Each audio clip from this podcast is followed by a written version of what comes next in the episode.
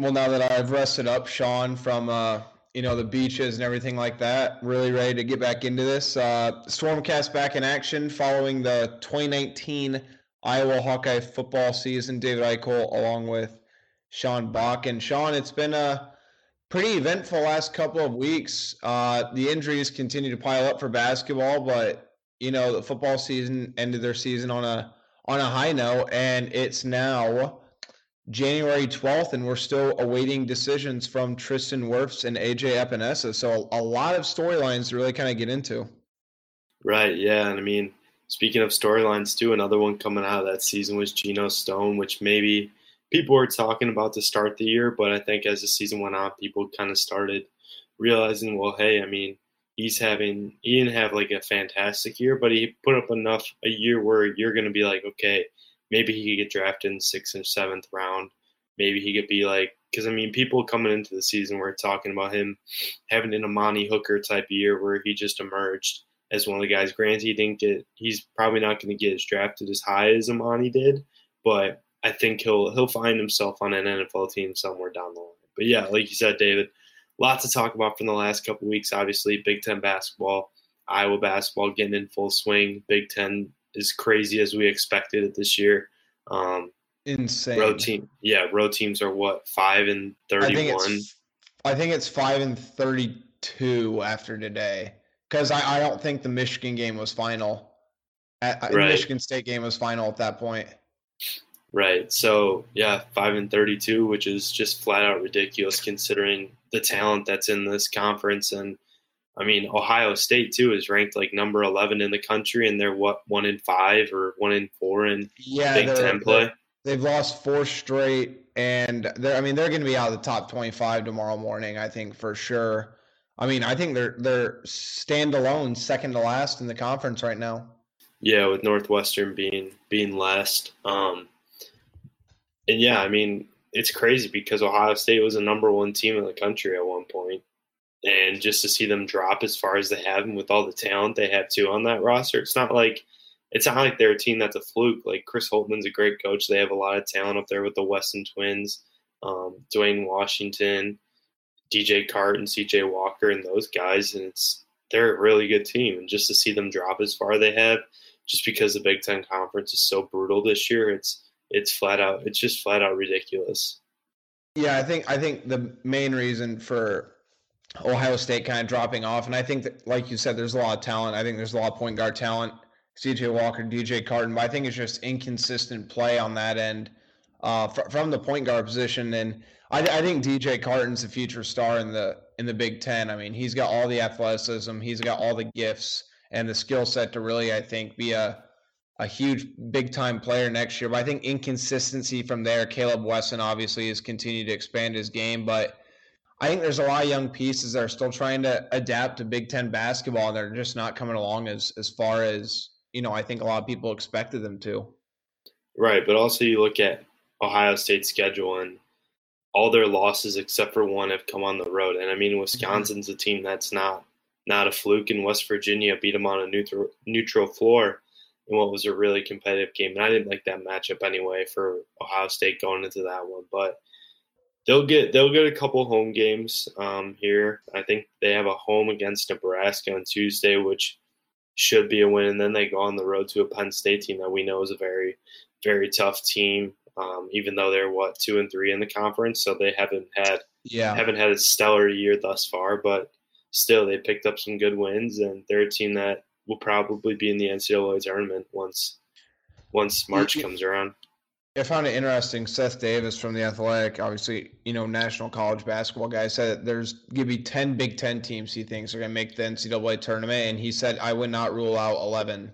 Which I mean, that's that's realistic. Absurd. That's realistic, but you got to take Seth Davis is a is an interesting guy. You got to take what he what he says with a grain of salt at all oh, times. Absolutely. He seems hundred percent. He seems yeah. He like I would love to see the Big Ten get that many teams in, and I think too with the SEC being kind of eh, kind of inconsistent. Mm-hmm. I think it's a possibility, but with what Seth Davis says, I think you got to kind of tone it down a little bit because I, I think there could be 10 teams. I think nine uh, at the minimum. Yeah.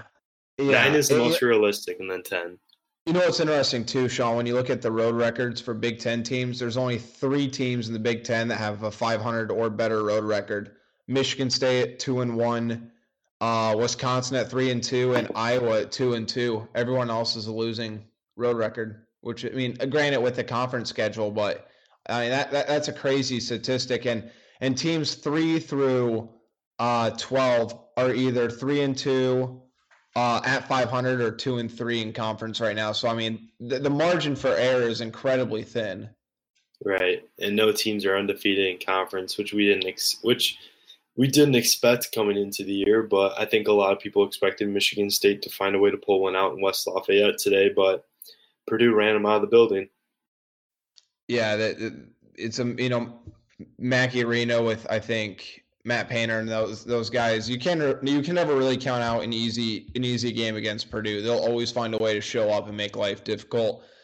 Uh, speaking of difficult, let's kind of dive into the, the you know the key storylines with Iowa right now. CJ Frederick, I mean, it, will be interesting to kind of monitor that situation, Sean. I feel like he's going to be out for what another month. A stress reaction by by that description, when you look it up online and doing a little bit of research, it's typically a four to six week injury.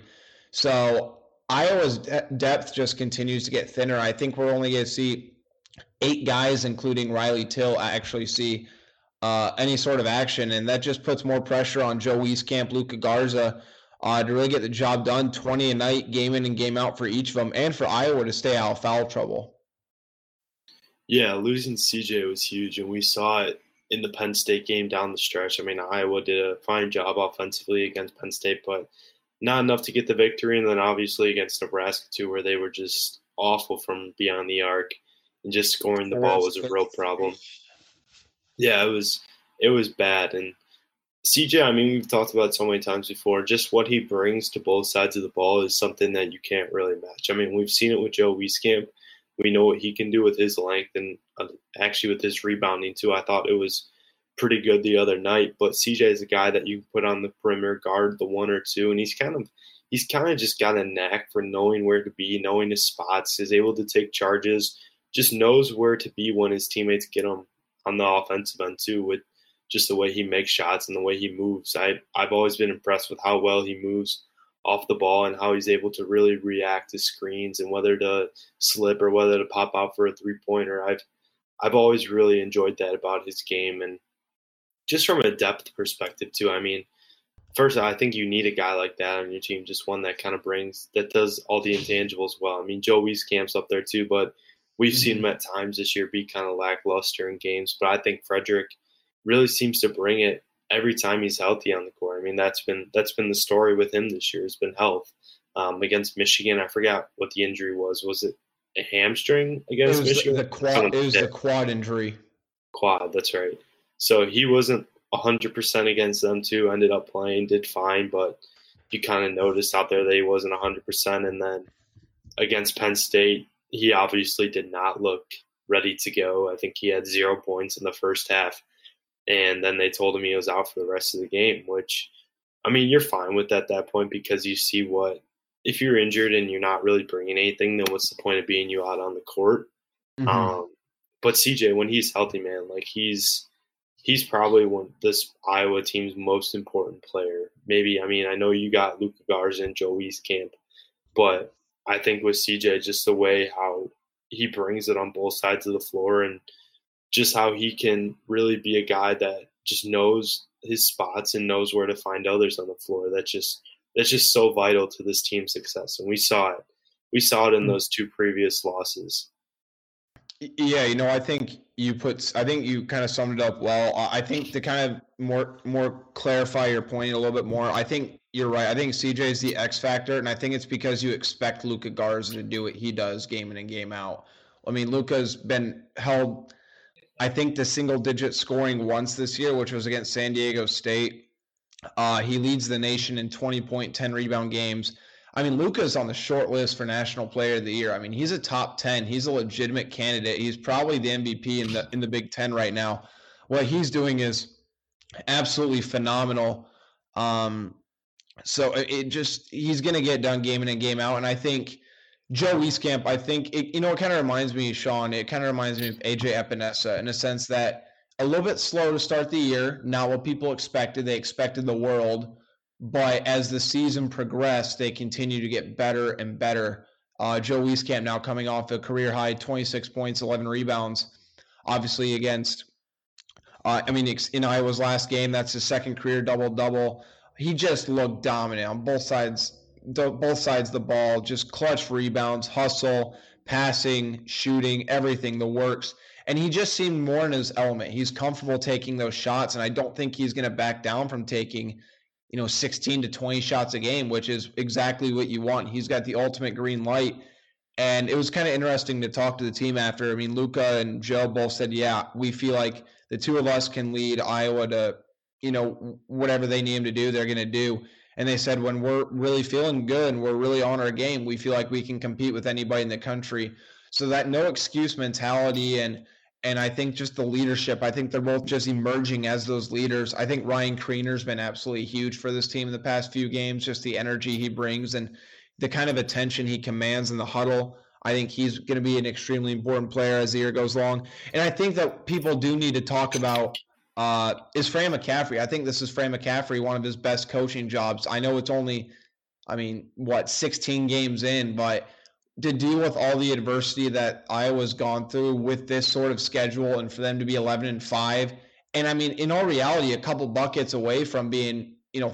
This episode is brought to you by Progressive Insurance. Whether you love true crime or comedy, celebrity interviews or news, you call the shots on what's in your podcast queue. And guess what? Now you can call them on your auto insurance too with the Name Your Price tool from Progressive. It works just the way it sounds. You tell Progressive how much you want to pay for car insurance, and they'll show you coverage options that fit your budget. Get your quote today at progressive.com to join the over 28 million drivers who trust Progressive. Progressive Casualty Insurance Company and Affiliates. Price and coverage match limited by state law. 13 and 3. Uh, what, what, what Fran's doing, I think, is is he's doing a great job coaching. He's picking his spots to get technicals. Uh, you know, the technicals he's gotten in back-to-back games, Sean, have really sparked Iowa on runs to kind of get the team juiced up and going. Um, so I think I think Fran McCaffery has been absolutely phenomenal this season. Obviously, there's you know like things here and there you could want to clean up, but yeah, I think I think Fran's really gra- uh, grabbed the attention of the huddle, and I think that Iowa's mental makeup, even from two years ago, remember when they were four and fourteen, Iowa's mental makeup is so night and day because they get down, but you never really count them out, and they don't really count themselves out. There's a ton of effort, uh, game in and game out. And when you see a guy like Joe Toussaint have that chase down block after an Iowa turnover, and then go down the other end and draw a foul right when Maryland could have closed it to single digits, that was one of the most important plays of the game. So Iowa's just getting it done right now. There'll be ups and downs, but I think Iowa's in a pretty good place. Yeah, I agree with you. And I pointed it out after the Penn State game that there's a stretch coming up this month that you have away at Nebraska, which I thought was a winnable game. Um, turns out it wasn't. that you include that's one game, and then home against Maryland, that's a winnable game. On the road against Northwestern, winnable game. Michigan, I think at home is a winnable game, and then Rutgers, which is a winnable game, and then Wisconsin too um, at home that's going to be a tough one, uh, considering I wasn't had much success against the Badgers in recent years outside of Jordan Bohan's freshman year, where they went into the Kohl Center and ended up getting the dub. But so Iowa started Big Ten play, what, one and three? You win the next yeah. two, three, four, five games. What, you're looking at seven and two now? If you win the next four games, or seven really three. good NCAA. You're looking at a really solid NCAA shot if you yeah. win the next four games. The next four games, yeah, because I was mixing them with Maryland. But you win the next four games, you're at six and three. And after you start one and three, especially in the Big Ten, like it's so important that you take that you take care of these home games because mm-hmm. when you go on the road to Maryland, who I know Iowa smacked the other the other day, that they're a much different team at home. I mean, I think they're beatable, but they're a much different team at home. You go on the road at Purdue, and we saw what they did against Michigan State.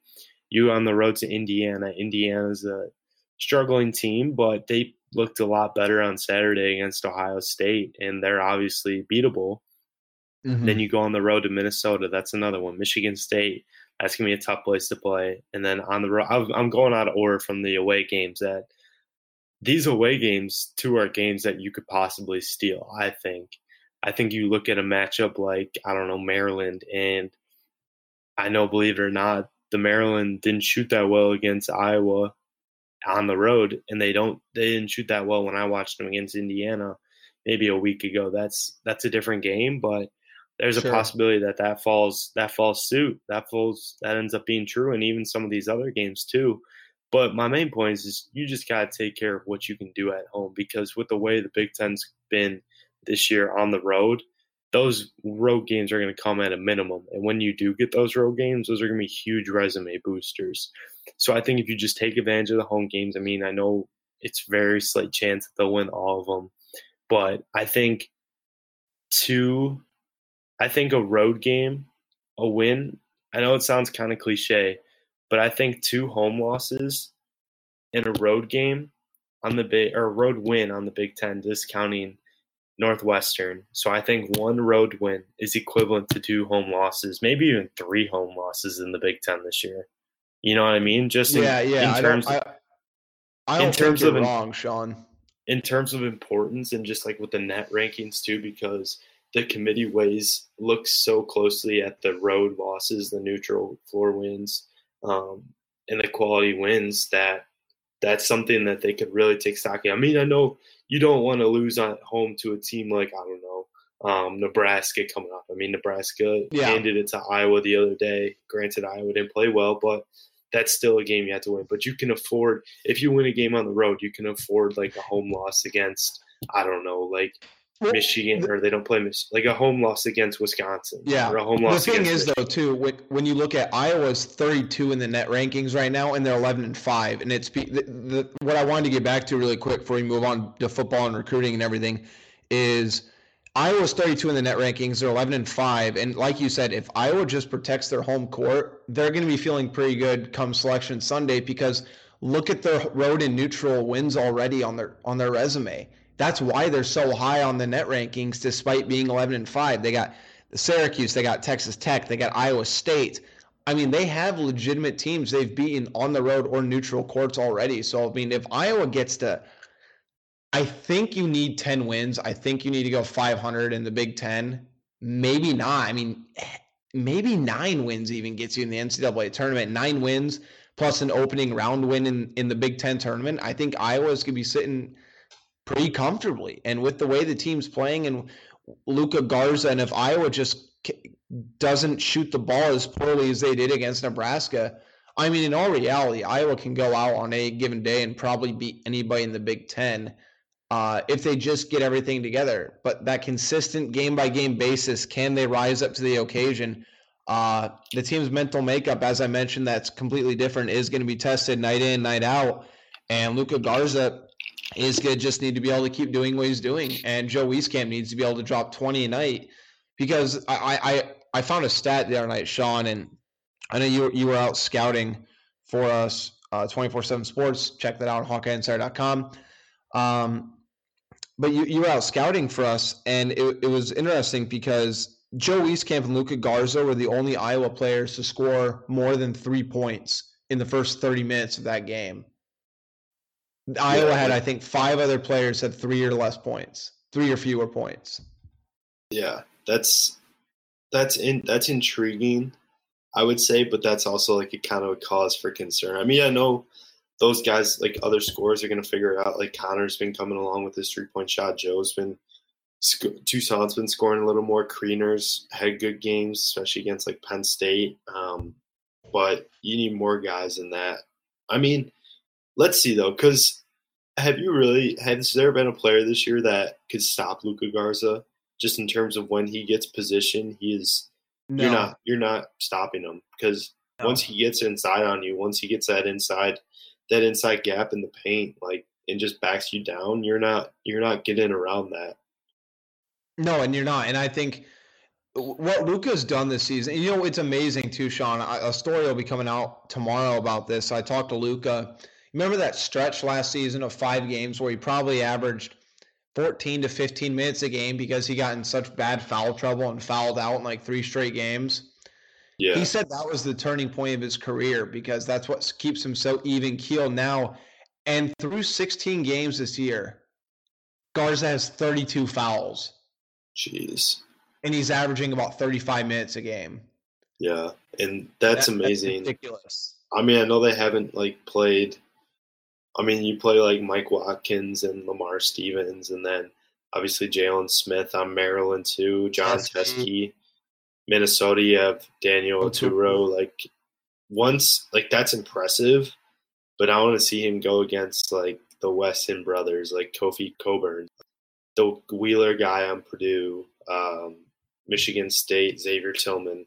If he does that same thing against those guys, that's when you're like, oh crap, like that's that's that's amazing. He's going to probably go from nearly unstoppable to unstoppable because even Nebraska, I only want to say Nebraska slowed him down. Iowa just couldn't stretch out the defense. I mean, he still had 16 points and 18 rebounds against Nebraska, and he was getting quadruple teamed almost every play. It felt like. It yeah, was, it's absurd. He's he's insane, man. And especially if he comes back next season, I mean, he he could be a two thousand point scorer, and that's ridiculous to think about, honestly. But it's yeah, not how the I mean, way he's playing. I think too with Nunge, if Nunge gets back, you have a perimeter scorer down there that can spread the floor and open things up down low because he's not like the Tyler Cook type where Cook could only really do stuff like 10 feet inside, 10 mm-hmm. feet from the basket in terms of scoring. Yeah. Like Nunge's a guy that is probably preferred to stay 15 feet out and you have a guy like that that opens things up and then guards it down low. That's a that's a scary combo in the paint. Yeah. Uh, so obviously we'll you know stay tuned to hawkeyeinsider.com for uh, tomorrow's analysis i mean tomorrow's stories regarding northwestern game. The game northwestern will take place 7 p.m uh, on tuesday. And something i did want to mention really quick huge, huge, huge special right now. HawkeyeInsider.com. Uh, get two months for one dollar. New members only. 2021 recruiting really starting up fast. Um, I believe they're ranked ninth right now, according to 24/7 Sports in the country. That class is really coming together. Junior days in the midst of basketball season, spring football. A dollar for, I, I think, the most complete and insightful Iowa coverage uh, that is available. I mean, Sean, Sean and I work relentlessly on bringing you guys the best. So something to keep in mind. Go to HawkeyeInsider.com uh, for the details on that. That's going to run through uh, Monday night. Expires at midnight. So take advantage of that now. Um, quickly moving on, Sean. I mean, I, we we kind of touched on this at the beginning, but the latest regarding Tristan Wirfs and AJ Epenesa. I know Hawkeye Nation is really holding their breath for what's going to happen. And you know, despite some reports, I, I do think that there there's a legitimate decision being made behind closed doors. I mean, I don't think it's done one way or the other yet, but at the same time, it could come at either time. And you know, I know you've been talking to people, Sean. I, I've been talking to some people Introducing the two-way V4, where groundbreaking fuel cell technology meets fresh foam cushioning for the ultimate performance. With fuel cell, each step feels explosive, delivering unparalleled energy return. Paired with fresh foam, experience maximum comfort throughout the game. Its lightweight textile upper offers support and breathability without sacrificing agility. Whether you're hitting the clutch shot or locking down the opposition, the two-way V4 gives you the tools to play at a high level. Learn more and purchase the two-way for yourself at newbalance.com right now, from from what I'm hearing from a couple different sources, is Tristan Wirfs is really extremely struggling with with the decision right now, and I, I've even heard from one person that was a 60-40 right now that he comes back to Iowa for his senior season, and that would obviously be a a huge, huge boost to the offensive line and, and just in general for the offense. Epenesa is probably more 50-50. Uh, I did I did get the chance to talk to a couple other scouts uh, regarding Wirfs because they were asking it when he was going to declare or if he was going to declare. And I, I couldn't really give him an answer, but they, they said there's really not much risk for Wirfs. Uh, obviously, the NFL is just holding its breath and kind of waiting on him. But w- with that size and that athleticism, even if he got hurt, you know, knock on wood, uh, there's not going to be much drop off just because he can do some of the things he does and just the way he's built and just how strong he is. And I, I think Wirfs kind of believes that himself. And I think that's one factor maybe that's kind of delaying his decision. Right. And Dave, we talked about the other day for a little bit that if Wirfs comes back, he's probably a top two or three draft pick, in my opinion. Um, you have Trevor Lawrence going first overall, most likely.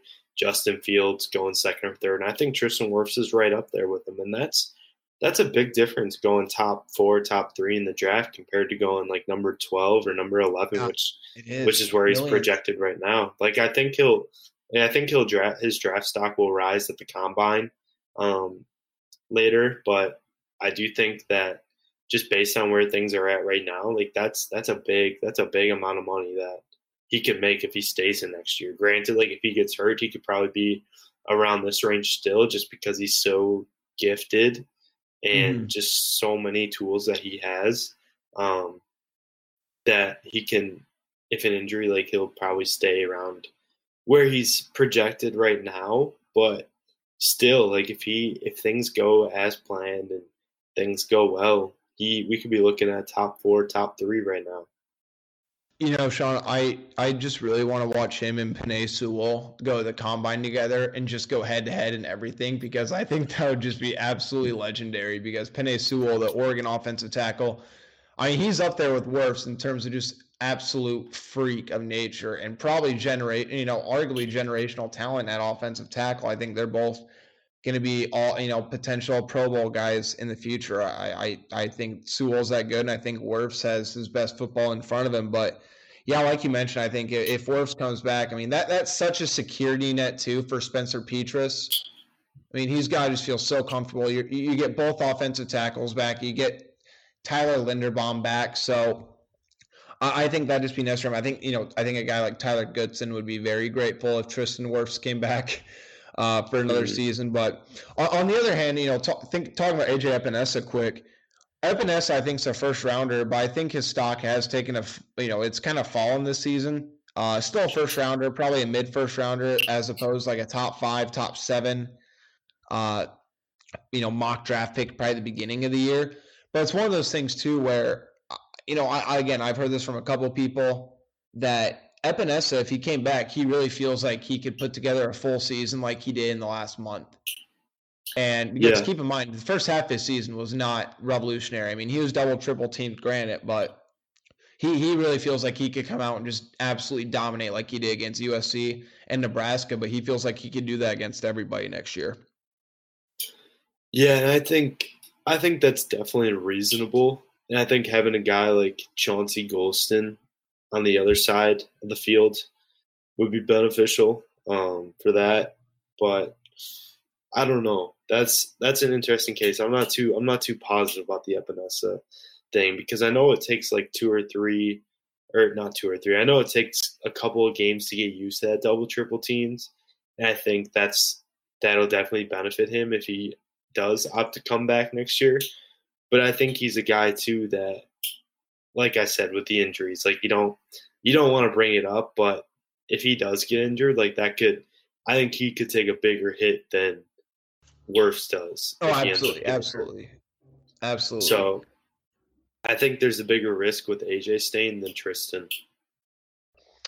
Yeah, so I mean, we'll, we'll, kind of we'll keep you up to date on HawkeyeInsider.com, but that's kind of the latest what we're hearing. It, it, it's going to go either way. I feel like, and if if both guys come back, I'm not going to be blown away. I'll be a little bit surprised, but I'm not going to be, you know, oh my god, this is amazing. No, I mean, I'm not get, you know, but if they both go, I think that's what people expected at the beginning of the year. I think that's what Kirk, Kirk Ferentz, and all those guys expected. So I don't want to say no harm, no foul, but you know, they they kind of planned on it, uh, to say the least. So uh, before we kind of dive in some questions for wrap this up, we do need to mention that uh, backup quarterback Peyton Mansell opted to transfer last week, as as I believe Adam Rittenberg, ESPN reported, and we confirmed about under a minute later our, from our sources.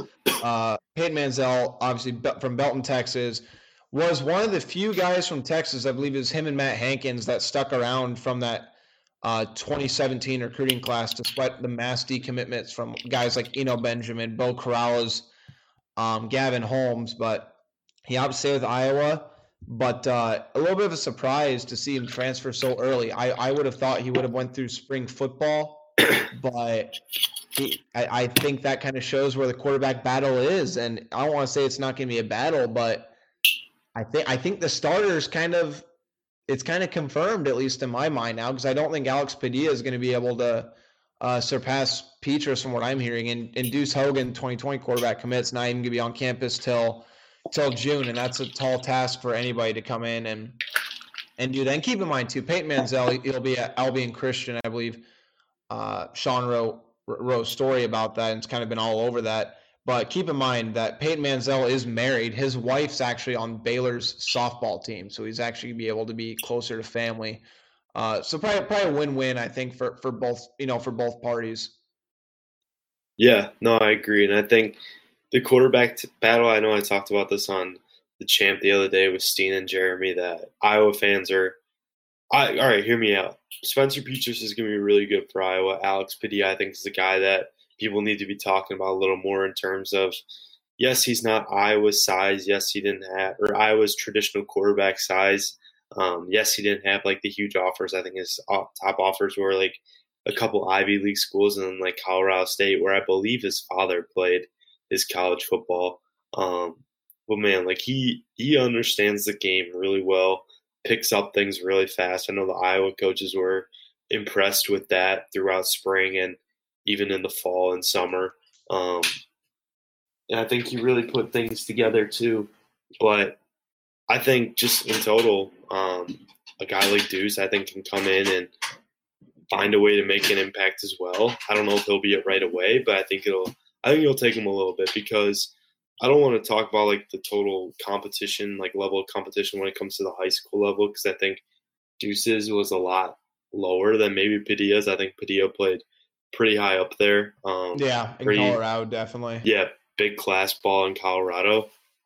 So I think that probably had part of it to do with the adjustment um, and whatnot. But I think Padilla's a guy. I mean, Petras, I'm I'm all in. I'm all in on him being the starting quarterback. But I think Padilla's a guy that you really got to keep an eye out for too. I think he's one that if maybe Petras struggles right away, like Padilla coming in, then that'll be that'll be something to look out for. But I do think Iowa fans the next couple of years are going to realize um, just how much they'll miss Nate Stanley because it's it's so rare nowadays to have a three year starting quarterback in the Big Ten, especially with some of these guys starting way later. Like we saw Justin Fields like had to transfer somewhere else to play, um, mm. and some of these other guys. And let's see, like Sean Clifford had to wait his turn. I mean, he'll be a three year starter if he opts staying for another year. Um, I'm trying to think of some other quarterbacks in the Big Ten, like Brandon Peters is the starting quarterback, was the starting quarterback at Illinois this year, but didn't get much run at Michigan. Um, and there's a few others that aren't coming to my head right now. Um, but it's it's so rare, and just his experience this year, and just how he was able to manage a game and not turn the ball over that much, and like just be a total game manager is something that Iowa fans are really gonna really going to appreciate now because I, I do think Peterson, the other guys will do a fine job, but Stanley, that's three years is irreplaceable. There's no doubt. Statistically, one of the best quarterbacks in school history. I mean, get ready for the greatest roast of all time the roast of Tom Brady, a Netflix live event happening May 5th hosted by Kevin Hart. The seven time world champion gets his cleats held to the fire by famous friends and frenemies on an unforgettable night where everything is fair game. Tune in on May 5th at 5 p.m. Pacific time for the Roast of Tom Brady, live only on Netflix you know, you can mark and bring consistencies all you want, but he made a lot of winning plays at Iowa, has some signature wins, but just couldn't get a Big Ten title. And that's probably his biggest downfall. Uh, and probably big road performances as well. Um, but yeah, I, I do think that Petras will be starting quarterback. Uh, let's kind of do rapid fire right here for for some questions. Um, What's the number of conference wins Iowa basketball needs to feel comfortable for their at large chances, including Big Ten tournament? What, what do you think, Sean? I think I think in, this is including Big Ten tournament. I think 10, 10 or eleven, and I think that they're not going to be sweating too much. Yeah, no, I'm with you there. I mean, I would go as low as nine potentially too, depending on how the rest of the conference fares. I think I think nine's the minimum at this point, but I think 10, 10 or eleven, you're feeling good. Yeah, I mean, not to be sweating. And keep in mind that people declare the Big Ten this year as undisputedly the best conference in America. I mean, there's really not much debate from people, and I think that will help Iowa's case when it comes to Selection Sunday. 10 and 11 that you know I, I, think if they get if they get nine and they get two in the big 10 tournament they're not they're gonna be fine going in especially two more neutral court wins in a tournament and they do have signature wins already i believe they're up to three quadrant one wins right now i mean it, will be interesting but i don't think they're gonna be sweating too much uh what positions will Iowa look to add a JUCO kid or a graduate transfer? Uh, it doesn't specify what sport, so I, I, think this is a football question more so than basketball because basketball is pretty full. I, I, can think of one right off the top of my head, Sean, and that that's defensive end, especially if AJ Epenesa goes.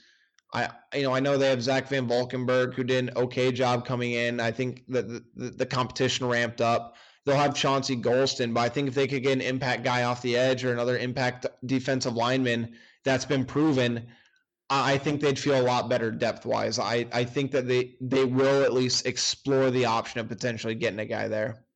Right. And I think people need to realize this too when when it comes to I mean Iowa could have a guy like I don't know, Alaric Jackson coming back at left tackle. Um, you might want to pick up a guy just for depth purposes too, like no mm-hmm. matter what because you never know what's going to happen. We saw it this year with with Alaric, how he went down.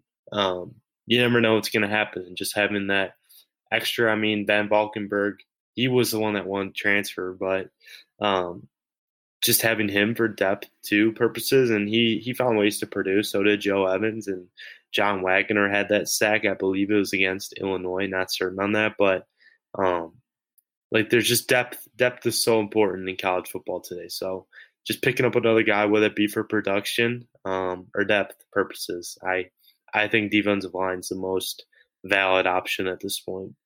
I, th- I think of one more, Sean, and people I think are screaming right now that we haven't said it yet. I think punter. I think yeah. I always go with Adler, graduate transfer punter. I think Michael Sleep Dalton did a fine job this year. Obviously, had Ron Coluzzi a few years back, and you know, Ryan Gersonde is a scholarship punter, but he's coming off a major knee, you know, a knee injury. And Iowa's going to need good punting next season, especially with the teams they're going against. They can't allow short field. They got to be able to spread the field and make teams earn their points. So I think that I think that they're going to explore the, the punter market as well. Obviously, kicker they have Keith Duncan, who I you know I don't want to go on a tangent here, but probably should have won the Lou Groza Award. I don't really understand how he didn't. I don't think I don't think it should have been close, but that's another you know it's a old argument. Uh, maybe an offensive lineman, but maybe I mean probably not because they have a lot of young talent in there, and I feel like they feel pretty good about that. But you know we'll see what happens with Tristan Wirfs. Obviously, wide receivers they're fine. They get everybody back right now. Everybody's coming back for running backs. Corners, I don't think Phil Parker like, would like to get a graduate transfer. So probably just defensive line and, and punter are the two options at this point. There's that uh, punter from Tennessee that people have been talking about a little bit, the Joe Doyle kid. Yeah, um, I think Iowa but, offered him.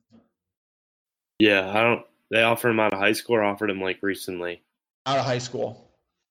I believe they did. I had to double check in that, but I think he's the guy you want to look out for there. Uh, let me get back to this really quick. Yeah, continuing on down down the list. Uh, sorry, I just had it up. Any buzz on new recruits they are following for February signing day? Uh, I know Sean, you, you can tackle this question probably better than I can, but th- th- I know they probably have a small list, but there's really not much traction or guys that they're really going out on a limb for. I feel like things have really slowed down. You know, there'll probably be that one name, maybe like a Kaevon Merriweather who came out of absolute nowhere uh, two years ago on signing day itself. But Iowa's really not tracking and not looking to add a ton of new pieces for for February. Yeah, I mean, I don't want to speculate who with like the transfer portal and stuff, but mm. I think maybe if a couple names come up in the next couple weeks, I think maybe we could see another player or two. Because I know I know of talking to people in some recruits that some of the ones they've mentioned are scholarship players, but they just don't have room for them right now. Like I can think of an offensive lineman that I'm going to keep anonymous that I've been told they said is a scholarship player, but they just don't have space, so they want him to come in as a walk on. But he's got plenty of other options elsewhere. So I think that's kind of where they're at right now with these things. I mean, we could see maybe an offer down the line, but I don't know. It'll be it'll be something of progress because Iowa picked up.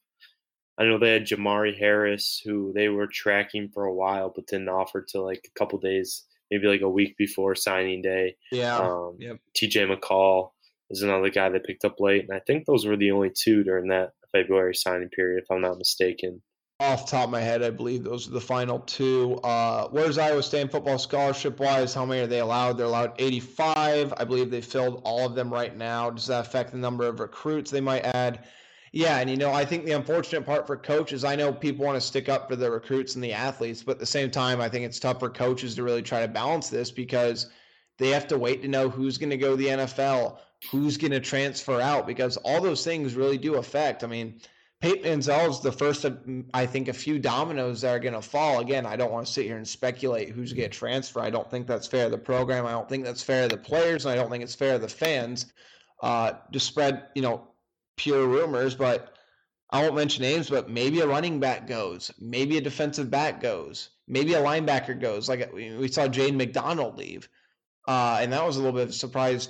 You know, I think a slight surprise, but – I, I do think that there's going to be a few dominoes in the future that move. And in Iowa, the thing is, they can't really make major moves when all those scholarships are full. And I think they just have to wait for players to say, you know what, my future probably isn't here. I can go get playing time somewhere else. Thank you for the opportunity, but I'd like to put my name in the transfer portal or, you know, go to the NFL and make millions of dollars. Uh, let's see early season non-exempt tourney for next year. Uh, any rumors on what that might be? Uh, CJ cannot get a medical red shirt, correct? Nope, CJ cannot get a medical red shirt. Obviously had the red shirt last year, but he is over the 10 game limit, uh, which is why like Patrick McCaffery's probably shut down for the season because they can keep his medical red shirt and apply for it since he only played in the first two games of the year. And this this guy wants to give a I think wants us to give props to Connor McCaffery because Connor McCaffery's second in the nation in assist to turnover ratio. And Sean and I are probably sitting here like we've been the ones driving the Connor McCaffery hype train probably all, all season. Yeah, no, I've been I've been on McCaffery hype train since his freshman year, believe it or not. Like I don't want to give I don't want to give too much of a I mean even before like I know all that injuries that all the really unfortunate year that he had with his health took a tear, but I think sophomore year there was a lot of potential with him um, that we saw and the, just the production that he could bring.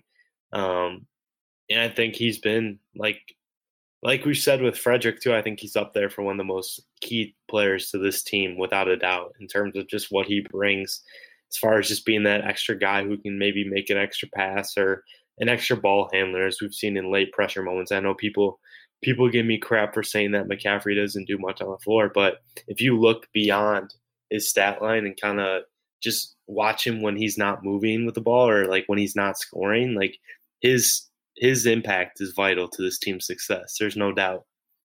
He, he commands them. I mean, he he literally is Fran on the floor. Yeah, and, exactly. And the thing is, too, Connor's making threes like when he shoots, you don't like. I think last year a lot of people was like, okay, missed, but when he shoots, I mean, I think people got faith that he can knock it down. Against Nebraska, he made three of Iowa's four threes, and the rest of the team went one for twenty nine, or one for twenty seven, I believe it was. I think Connor was three of six or three of seven for the game. Uh, so yeah, that he's just an important piece to the team. As far as an early season tournament, I, would probably give it another month before those really come into fruition. I know some of them get set super early, uh, but I think a lot of the times that a lot of those don't even get set till the, the summer. uh, and then they kind of come about late. So, you know, we'll, we'll, we'll kind of see where that goes. I think I, I, I would anticipate Iowa's going to get a pretty decent invite if they keep up the trend because and even if people from the outside look at what Iowa's going to bring back next season, you know, assuming everybody stays intact, you lose Bakari Evelyn, you lose Ryan Kriener, you get Garza back, you get Joe Wieskamp back, you get CJ Frederick back, you get Jordan Bohannon back. I mean, Iowa will probably have the scariest offense in the country. I mean, it, it's going to be up there because th- I think those guys alone, any of them are capable of going off for 20, 25 points in any given game. That, I think that's extremely dangerous. Um, so that'll be something interesting. And, and one, the final question is in desperate need of quality four men next year in hoops because the ineffectiveness and injuries. Any word on Iowa being in contention for grad transfers for that position or others? Sean, I'll let you kind of take the helm on this, but as far as the grad transfer wise, we really don't see a lot of that till yeah. April, May. Yeah, I mean the season's still going on, so as far as I know, no one's really. I mean, I'm sure there's guys that like are looking to transfer, like considering it, but we're not even. We're barely even halfway through the season. Um, not even halfway through this, or maybe about halfway through the season, which is kind of gives me a little bit of a scares Impressive. me a little bit. Um, yeah. yeah, but glass half full. So yeah, I I don't think we learn about that until like April or May at this point. That being I don't said, think the coaching staff. I don't think the coaching staff is very worried about it either. No, and I, I you know, I think I think you know fans can get frustrated with Bakari Evelyn for maybe not taking as many shots as he should, passing up some shots, but he's been. I think he's played pretty good defense for Iowa this year. He's a hustle guy. He, you know, he is capable of making shots. I mean, we saw it against Cincinnati, but he just really hasn't been able to put the pieces together. But his teammates love him. He embraced it. He, he's embracing the Iowa culture. I think Fran's gotten a really good experience out coaching him. And I do think that opens the door for graduate transfers in the future. And I think that's something to worth, you know, keep in mind. Uh, but other than that, Sean, I th- think that about does it for the most part. Football wise, it's going to really be heating up over the next couple weeks. Iowa's going to have um, some big visitor weekends coming up. They're going to have, you know, 2021. They're going to be finalizing 2020. Really get in the midst of basketball and just, you know, be, be sure you stay tuned to HawkeyeInsider.com for the latest. Follow Sean on Twitter at SBach247, me at David Eichholt. And uh, we're just to keep doing our thing. And you know, we'll, see what what Iowa does this season. But I think right now they're looking in pretty good shape for an NCAA tournament appearance if the guys on the floor can remain healthy. But again, I think I think Fran McCaffery's done an excellent coaching job this season with everything Iowa's just been dealt. Right. Yep. I agree. It should be should be a fun next couple of months, no doubt. This is when it starts getting good. So obviously, really quick, one last plug. Uh, two months, HawkeyeInsider.com for a dollar. New members only. 24/7 Sports. Read everything on the network. Great in-depth analysis, recruiting analysis from Sean. Uh, player grades, the works, basically most in-depth and I think complete coverage on the market. So take advantage of that. That flash sale ends uh, Monday. I believe that's going to end uh, tomorrow night. So we, you know be sure to hop into HawkeyeInsider.com for that. But uh, yeah, other than that, we'll talk to you soon, and, and thanks for tuning in.